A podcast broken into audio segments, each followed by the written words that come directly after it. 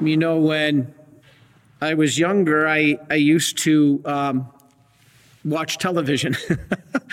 I I couldn't tell you a first run TV program now to save my life because it just doesn't seem to be worth watching. But when I did, one of the things I used to watch was the History Channel. And I didn't know it at the time because I didn't know my Catholic faith very well. And you got to be careful when you watch shows such as that. And I remember, and this is about 20 years ago, watching, and they had one of those History Channel shows on Jesus. And they had this man being interviewed from Bob Jones University, which is a Southern um, evangelical college. And I'm watching it, and I remember being taught as a kid that Jesus, uh, excuse me, that Mary was a perpetual virgin. She had no other children but Jesus.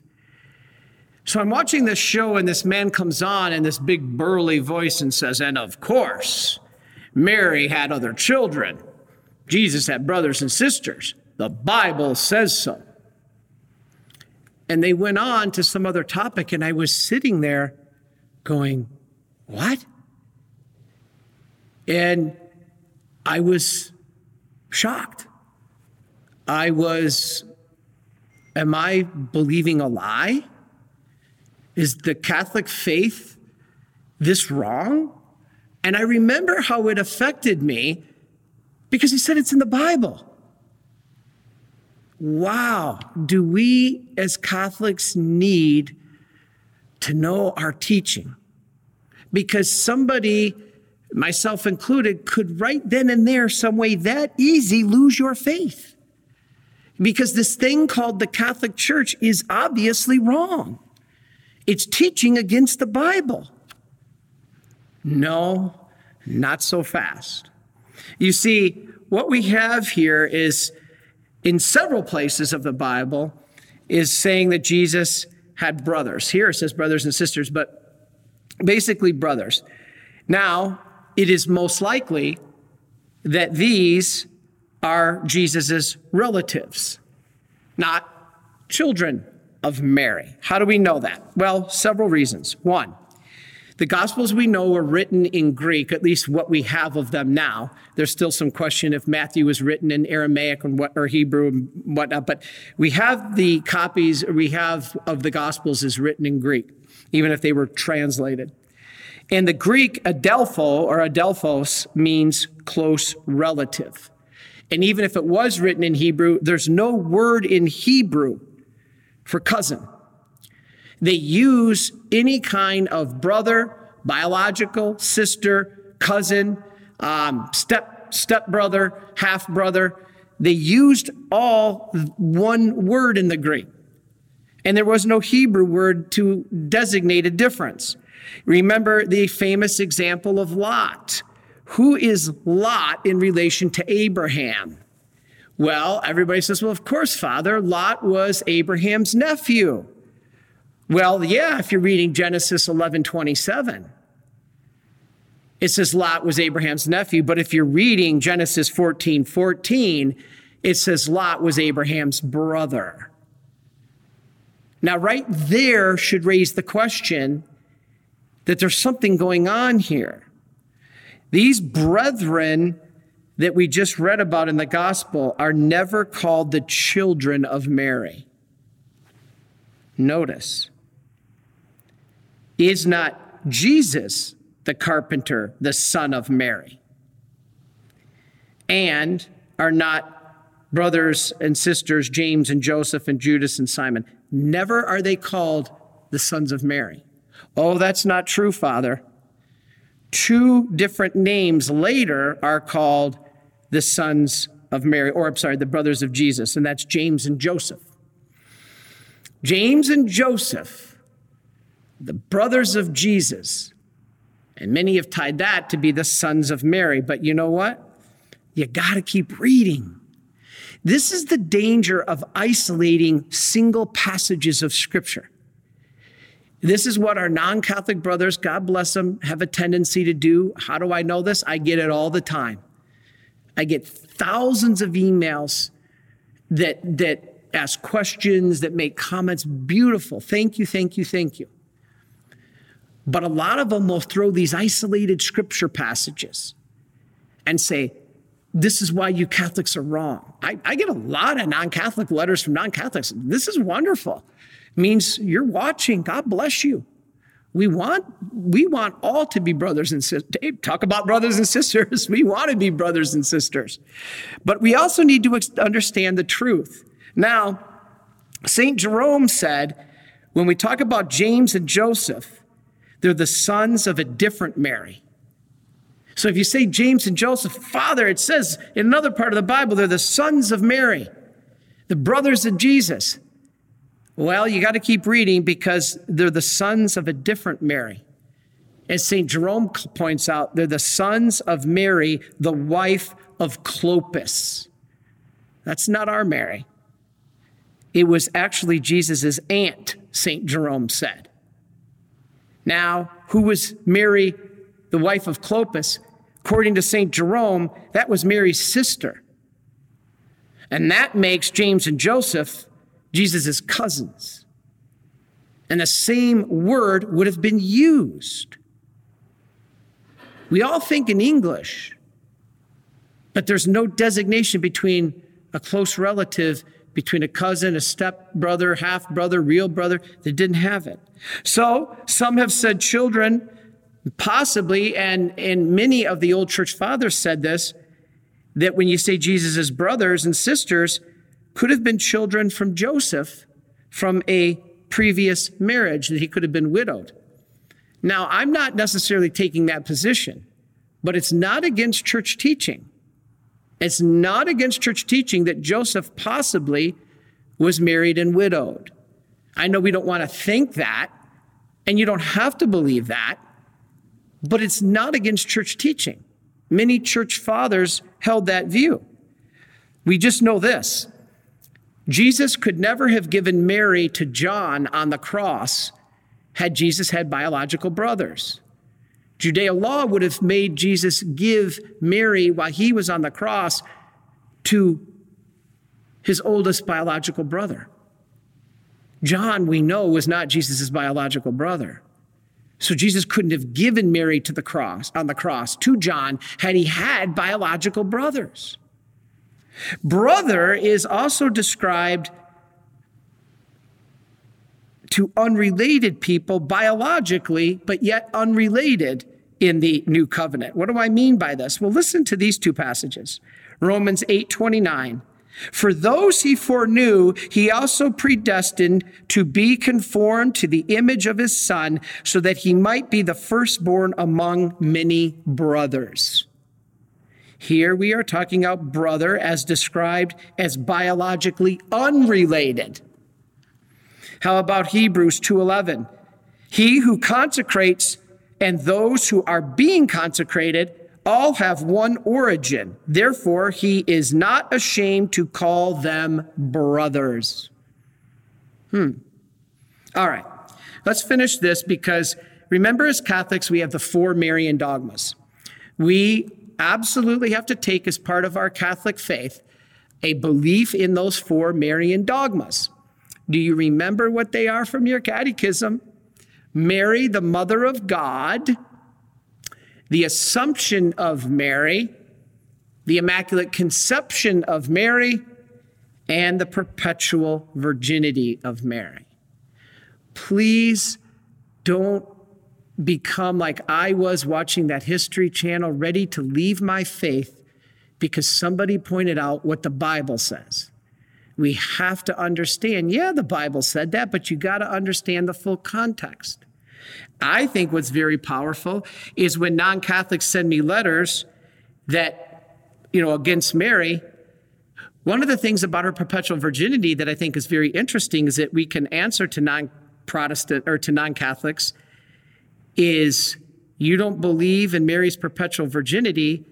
That's too bad because all your Protestant fathers did. What? Oh, yeah. John Calvin, Martin Luther, Zwingli. These are the Protestant fathers. Listen to what Zwingli said. Protestant father, quote, I firmly believe that Mary remained a virgin, pure and intact, in childbirth and also after birth for all eternity. Hmm. There's a Protestant father saying, I believe Mary remained a ch- uh, virgin before and after childbirth for all eternity. Hmm, interesting. You know, never was it mentioned until the fourth century that Mary had children or was not a perpetual virgin. And then it was proposed by a heretic. Mary was always called the Blessed Virgin from the very beginning. Matthew 125. Father, you don't know your Bible. Read Matthew 25. She remained a virgin until she gave birth to a son. What about that, Father? Well, again, we have to look at the words.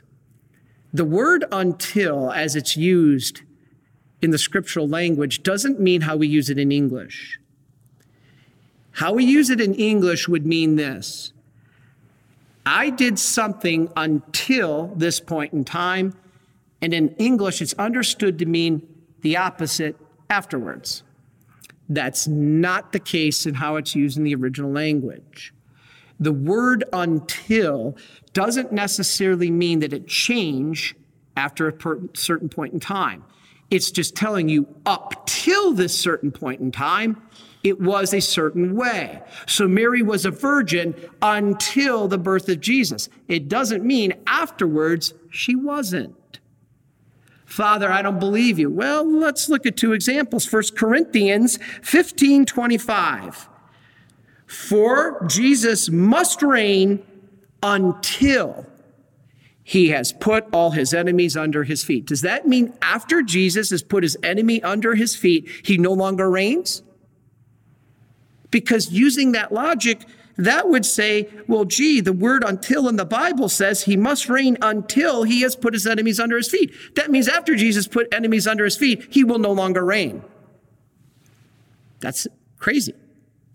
What about Matthew 28 20? I am with you until the end of time.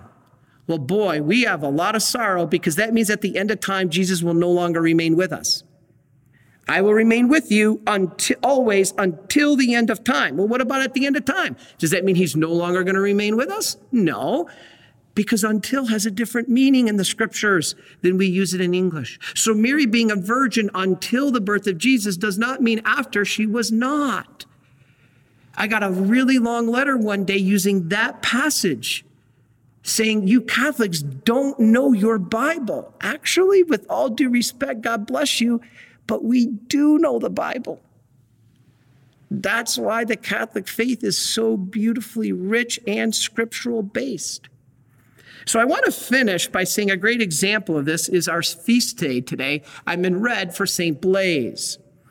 St. Blaise is, you may know him better, as coming in to church on this date is a blessing of the throat, where the priest holds two candles up to your throat and blesses your throat. He's the patron of throat illnesses, but also of animals.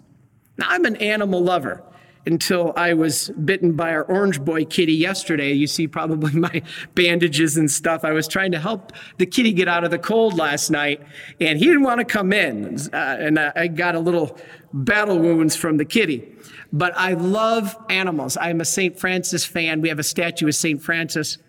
And um, one day, um, one of our employees here told me an amazing story that um, she was leaving down to the parking lot and she saw a fox. And the fox had come out of the woods, and it was the day of St. Francis. We were blessing animals back in the beautiful days where we could have people come to the shrine, right? We're hoping and praying the shrine opens up soon. We will have masses coming back Friday. But anyway, she said she saw this fox, which was strange because foxes are very skittish, very spooky creatures. They, they don't let you get near them. And this fox came out of the woods and she saw the fox and, um, she said she didn't know why she said this, but she looked at the fox and she said, You're late. We've already blessed the animals. And she says, Father Chris, I don't know why I was talking to a fox. And she said, You're late. We've already blessed the animals. Her name was Carol. And she says, We've already blessed the animals. And the fox looked at her and he went running up to our statue of St. Francis and he laid at the feet of St. Francis. And she said, people started coming out and they saw us, and people were coming out taking pictures of this fox laying, looking up at the statue of St. Francis. So we think of him as the patron of animals, and we always turn to him. But St. Blaise actually is a huge patron of animals. If your pets, you need help or you, you know, you're trying to, to, to find a new pooch or whatever. So he's a good one. Now, St. Blaise, we have writings where he was aided by animals.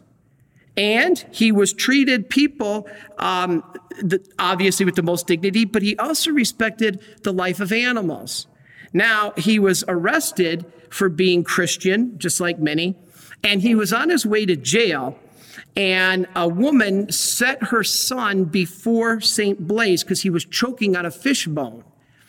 And so this child had a fishbone stuck in his throat. And this child was choking, and uh, she placed him at his feet, and St. Blaise cured the child immediately. And so um, his uh, tradition became known to help those with throat problems. Now, he went to jail, and his captor could not get Blaise to renounce his faith. And anyway, he was amazed by this. Do you know how many jailers were converted by the people that were sent to jail that were living Christian examples? Quite amazing. So Blaise ended up being in jail, was beaten with a stick, and his flesh was tore off by these iron combs before they beheaded the poor guy. So he was a martyr, beheaded. But Blaise um, was strong. Now, these combs, it's interesting because, um, well, I'll get to that in a second. But basically, he was being led, another story goes, he was being led to pr- uh, prison in Sebastia. And on the way, he came across a poor old woman whose pig had been stolen by a wolf. I mean, only in the Catholic faith and tradition do you have these awesome stories. So Blaise on his way to prison, again, this guy, poor guy, going to prison again, commanded the wolf to return the pig. And the wolf actually brought the pig back in front of the whole town. And everybody was so amazed, there was a mass conversion because they saw Blaise command this wolf to return a pig. Kind of interesting, isn't it? So in the Middle Ages, Blaise became quite popular, and his legend as an animal tamer kind of spread, and he was referred to as the saint of the wild beasts. And so not just St. Francis. But anyway, back to those combs, he's if you see images of him, he also often has these steel combs. And these steel combs were a lot like the wool combs that they would use on lambs. And he became the patron of wood combers and the wool trade. You know, Father Dan Cambra is one of our resident saint experts, along with Brother Alex, who's here in the back. And he used to work as a uh, clothing salesman in, in wool. He always sold wool suits and everything. And he was the one who taught me a lot about St. Blaise. And so, anyway, a very interesting man. So, I want to finish here and say this the tradition is how do we use the candles? Because the tradition is a woman came to him and in, when he was in jail and brought two wax candles to lighten uh, his jail cell. And um, so this is why the tradition is these two candles, which give you a little bit of light, the tradition is they lit up the entire place like the light of Christ. And so now St. Blaise is often depicted holding two crossed candles. And so you'll see him holding two crossed candles, or sometimes in a cave with wild animals.